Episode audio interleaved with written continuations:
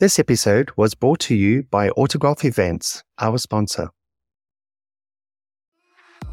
Come take my hand, I will walk with you. I won't let go till you say so. There isn't anything I wouldn't do. Wanna make sure that you understand. Thank you for joining the Crodie Files, I'm Craig Bryson, and I'm Jodie Mears. and together we're the Crodie Files. Episode 2 How to Become an Executive Assistant. Listen to the end to hear from one of our listeners who shares her experience on how she became an assistant. Finally, we will share our tips on what skills you need to succeed in the role.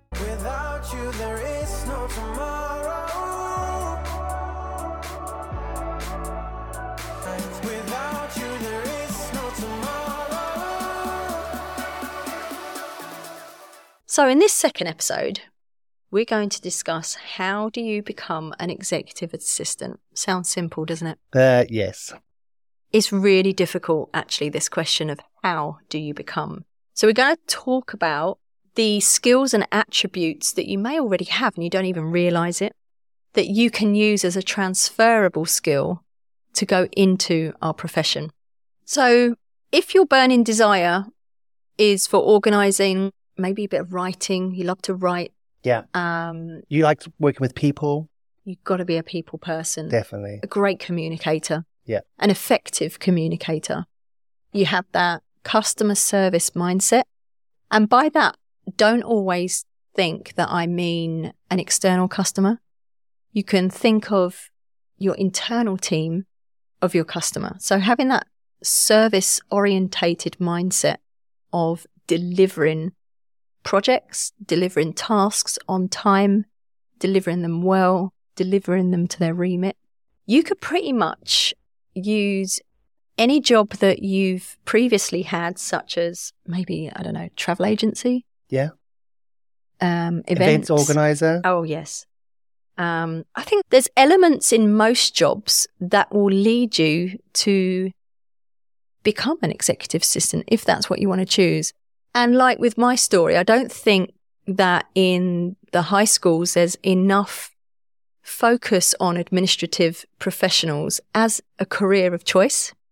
Yeah, I agree. Um, I didn't know anything about EA, PA, VA, all that at No. school. We- It really wasn't a thing. It was never mentioned.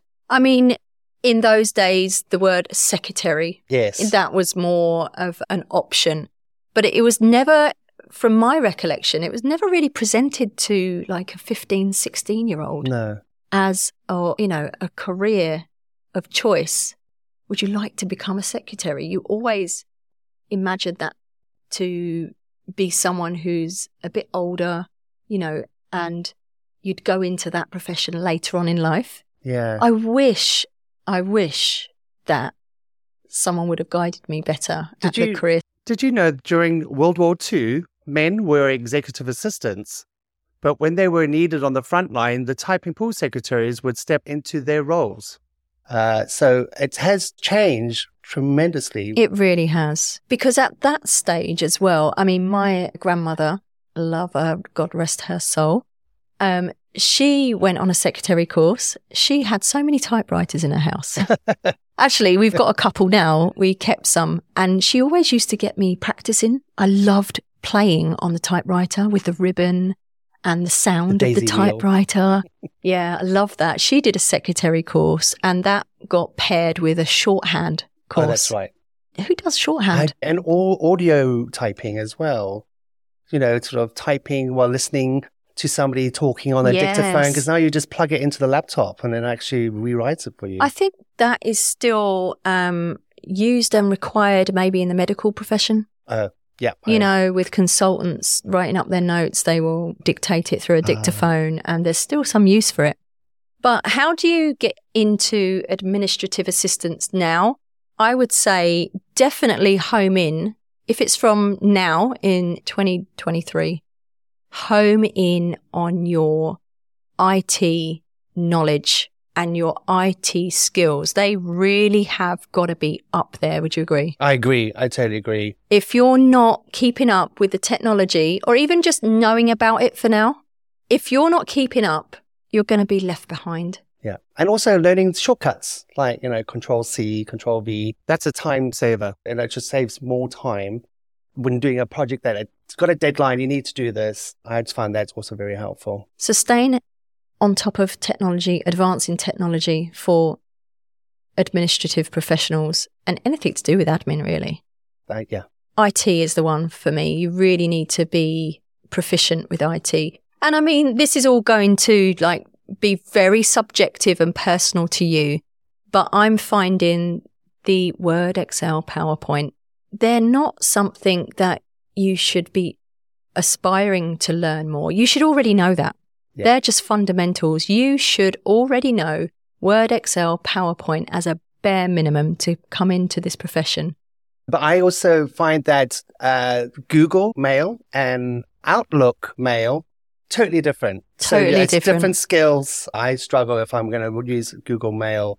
I learned Outlook and I know Outlook inside out, so it's difficult. So make sure you're in the position that you're going to go into that you know what skills you have. Right.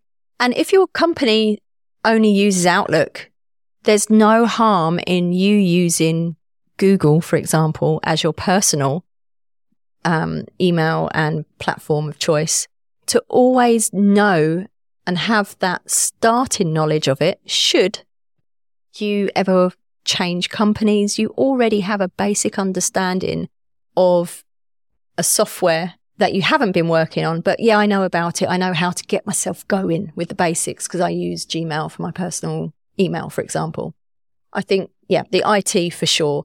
Your confidence to be able to speak with people, Uh, that's a big plus. Mm.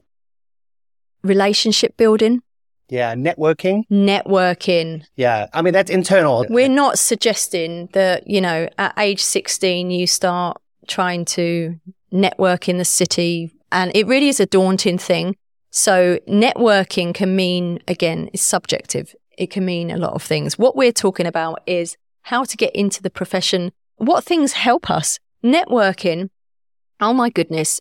In the last only maybe three or four years, I've become so thankful for my networking because it has opened my eyes tenfold to information, to influencers in our industry, to um, membership platforms that I had no idea existed. Yeah, and it's a nice community. Unless you've worked as an assistant or in the support staff, you don't know what it's like. You have to be in it to understand because when somebody's struggling, you have an EA or an assistant go, Can I give you a hand? Two hands are better than one. And they quickly help out. And if you don't know something, reach out to your network and everybody comes flooding back with answers and quick tips.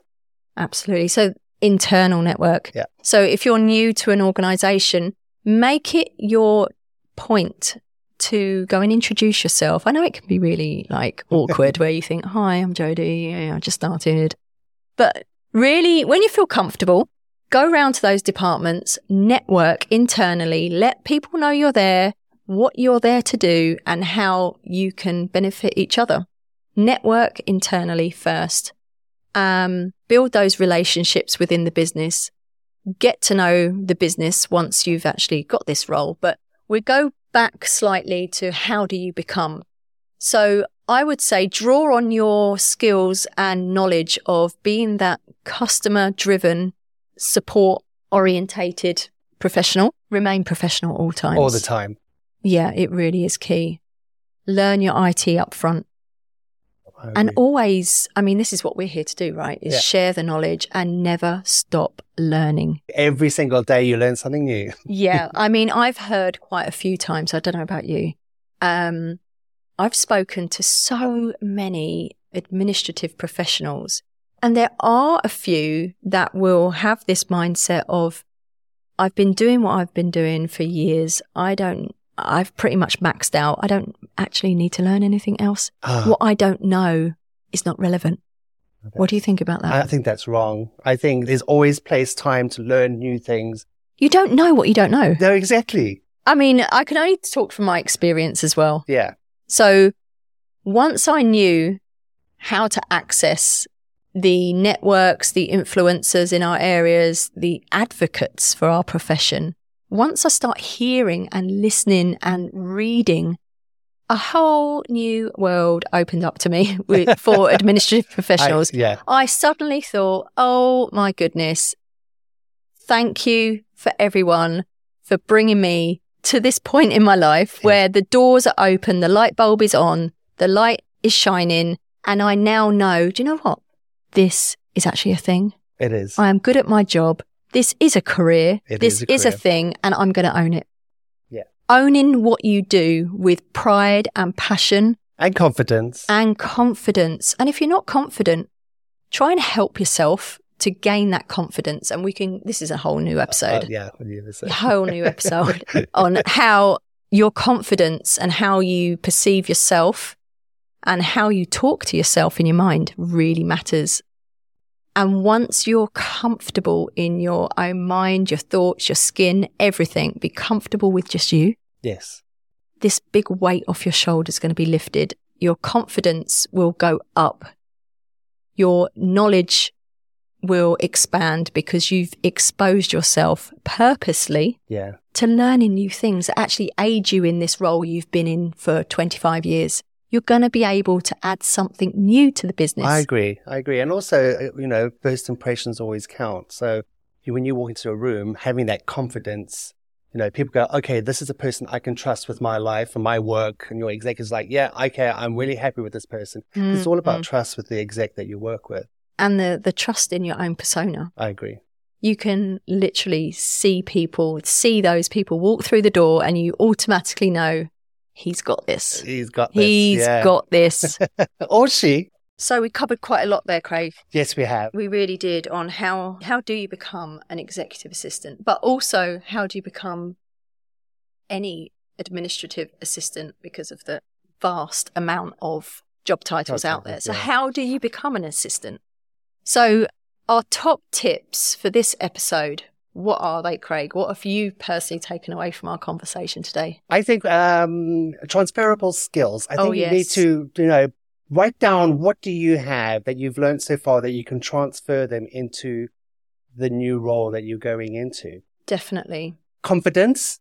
confidence 100% and it doesn't have to be cringy confidence it's your own confidence level that enables you to communicate effectively to ask questions to understand the role and understand the part you play within the business and having that confidence. Yes. knowing That you that could you're you yeah yeah, that you can do this and you fully understand what you're going to be employed to do. So how to become an executive assistant is look at all of your transferable skills your confidence your personal attributes what you can bring to the role and of course technology Technology. That's right. top tip learn word excel powerpoint as an absolute minimum and keep on top of all emerging technologies Yeah. And also, I think typing skills, because I've noticed some people use two fingers to type. If you do you think all, that matters I do. I can quickly type without looking at the keyboard. My and I I grandmother quite, quite quickly. would love you. She learned touch typing. Whatever's comfortable for you. I think it's but try and yeah, you definitely if you need to have a typing speed, I'm not sure of the style. That is important. Yeah. But you will see job descriptions that do require a minimum typing speed. So get up to date with your technology, brush up on your typing skills and typing speed. And really look for those jobs and roles out there that appeal to you. What really floats your boat when you look at a job role? Understand your why, why you want that role. Don't just apply for the money or the location. Try and look at every single job description and imagine yourself already in the role. Yeah, I don't really think want it. I don't think you should focus on oh that's the salary I want, that's the job I Mm. want because you don't want to bite off more than you can chew. You don't want to be put into a job where you think oh I'm in deep water here. I think start off slowly, especially if you've just left school or you know you're starting a new career. Start off uh, slowly and then work your way up. I always prefer starting from the bottom because then as you get to the top, you know where everything is is installed. I know where the dustpan is. I know where this I is. love you know, that. you know, you, you don't have, oh, well, I'm at top of my game. Love I go that, straight in, Craig. Yeah. As I say, we started from the bottom, now we're here. Yeah. The Crodie Files is brought to you by Autograph Events. Autograph Events are the experts in providing a complete event management solution. What do they offer? Free global venue finding through to full on site event management, executive away days, retreats, team building, and off site meetings. Great. How will they help administrative assistants? They offer that extra pair of hands, a bit like the assistant's assistant. They understand how we like to work, which is the best part. So, next time you have any event to arrange, big or small, email events at autograph events.co.uk, quoting Crodie Files 2023 for a brochure and to find out how they can help you. Plus, they have a very special personal reward for all of our listeners. We have one of our lovely listeners, Karen, who has shared her experience on how she became an EA. I can relate to this message, and I'm sure that a few of our listeners out there would agree how family circumstances can change the course of your career, a new chapter in a new country. Thank you, Karen, for sharing your story with us. Plus, Jodie and I shall share our knowledge in answering Aldo's question. Thank you for sending your question in. I did not go through school thinking I wanted to be an executive assistant. And to be honest, when I left school, I did not have a clue what I wanted to do. So I decided to take a couple of years off and travel and backpack. And on my return to South Africa, I realized I needed to get a job. I took the first job available, which was a temp position as a receptionist. While there, I decided to teach myself everything I could about the various software packages on the computer.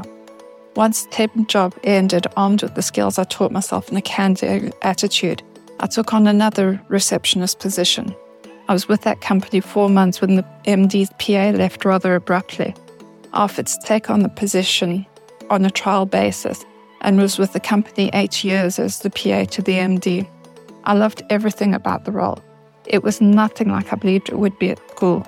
It was not just typing answering phones, it was managing diaries, being the MD's gatekeeper, building relationships with clients, booking travel, arranging events, and that was just a fraction of what I was doing. When my husband and I decided to immigrate to the UK, there was no hesitation on my side to take on another PA role with a company. The magic of being a PA EA is that your skills are transferable. You can go from one country to another and work in one industry and then move to a completely different industry. If you show a willingness to take on new tasks and challenges, to learn and develop, have a genuine interest in people and are organized, then the sky is the limit. Come take my hand, I will walk with you. I won't let go till you say so. Hi, Crodie. I keep seeing on LinkedIn so many networks advertising their services, and some are like a subscription or a club. Can you explain the benefits of such clubs in the admin world? Thanks, Aldo, for that question. This is one of my favourite questions, actually. Yeah, networks. I enjoy Oh, my networking. goodness. I love networking. Um, networking, I have to say, is the biggest change that I made to my personal and Oh, really? professional development. Um, it, yeah, it really brought me out of my shell only a few years ago as well. And it wasn't until I started to network that I started to see some major changes Wow. in myself. But there are so many networking platforms, memberships, networking options to are. choose from. Once you pull on that piece of string, you're Yeah. never going to end. It really depends on what works for you and what you're looking for. But I know, Craig, you absolutely love a networking event. You are the networking king of the city. So you go ahead and explain why you love I do networking enjoy so much. networking. It's also meeting other people. I'm very much a people person. I always think, oh, this person is amazing. I want to be a part of that sort of network. And you enjoy the energy, the uh, the great opportunities that you get through a networking. You share ideas. Maybe sometimes you're looking for a job, so you know it leads to opportunities, mentorships, and friendships. And I really enjoy that energy. I really struggled during lockdown when that didn't happen, and it's just over, you know, Zoom. mm. It's Oh, nothing no. happened. Yeah. Yeah, no, I, I agree. Um, there's so many opportunities, and it's not just about when we mention opportunity, don't think No. opportunity for a job. My biggest piece of advice is don't leave networking to when I you agree. need it the most. Yeah. You really Yeah. need to build it up because it's not easy. Sometimes it's not comfortable, but like with anything, riding a bike, just start and it will all naturally Yeah. fall into place. But first, decide what do you want out of networking? Why do you think you need to network? Um, because that will determine what network you join or follow or subscribe to. For instance, there's so many. Like so you open Yeah. that door a little bit and then it flings open and you've got a million choices. So do you want in-person meetups? Do you want learning and Yeah. development opportunities? Are you prepared to pay Yeah. for a network? Are you prepared to invest in yourself? Or do you just want to ease yourself into it and join a network that just produces a newsletter once a week or once a month and see how it goes? Decide what you want from it. And by the way, if any of our listeners want any further tips and advice, um, just email Craig and Yeah. I, right? Craig, we could take this offline. We are 100% behind networking. So if you need some bespoke one on one advice, do get in contact with us either through our LinkedIn page or email or web, um, via the website. Yeah. I also find that Right, networking yeah. can give those people who are feeling isolated and they're overwhelmed by your Mm. job or that you can just reach out to your network and say, can we have a cup of coffee? I just want to sort of, you know, share some things with you that I don't understand. I reach out to networks a lot and I have a lot of them reaching out to me, you know, sharing the knowledge and also for the paid networks, you get discounted products and you save money. Perks, Yeah, partner perks, perks. partner yeah, perks yeah, and I enjoy discount. this. And sometimes for personal use as well, No. not just for your company. So not only can you say, me being part of this network enables me to get some great contacts, a company discount, but also it makes me feel good because I might get, you know, 10% off a private meal or something else. It just makes you feel good about and networking. if you don't know what network to join, why not create one for yourself? Yeah, I think you know great if you've got quite a few EAs within your internal company, you know, the company and all your internal EAs, you can sort of suggest, well, let's have a coffee at lunch and or let's go to a restaurant around the corner. They're doing a happy hour. So why don't you just arrange one? You have to put a lot of time and work to make it work. You can't just expect it all to just to come out. You've got to want to get people together. You've got to spur people on and um, explain to them the benefits of us Yeah. huddling together. And even if you've only got three Yeah. or four PAs, EAs in your company, maybe you're the only one in your country and you want to reach out to someone in the US or Canada. You know, you can get together Yeah. and internally network. What you're going to gain from it is more understanding of who you're working for. You're going to share best practices. You're going to be able to use each other as a soundboard. Like, what do you do in Concur when this happens? Or what do you do in Word when this happens? Having that backup, and even if you don't have it, like you said at the start, Craig, um, leaning on the network that you've already joined and having your tribe Yeah. behind you. I've had amazing results and amazing successes by reaching out to my network globally who have come back to me in what feels like milliseconds to an answer to a, a massive problem Yeah. that I've had at work. And they've helped me. They're not in the same company as me. A problem shared is a helped me. problem solved. Oh, I love And- that. Yeah. And the learning and development Yes. is more tailor made once you've found your I, tribe. I agree. And also, if you're in a little town, uh, just somewhere in the world, and you can go to your dentist or your pharmacy and you see a receptionist there and say, you know what, I'm an EA as well. Why don't we just meet up and create a little coffee and meet up for lunch? And so you can sort of meet other people in other business and then to create your own sort of EA community that way as well. Yeah. And then, as I say, once you start looking for these on particularly LinkedIn, that's where I found the, um, the door opening for Yeah. networks that you would just be inundated with options.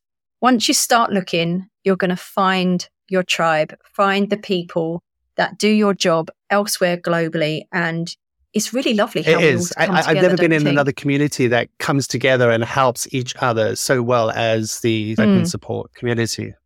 Yeah, and don't be afraid to ask for um, funding from your company under the learning and development budget. If a network requires a membership, it's a few hundred pounds a year.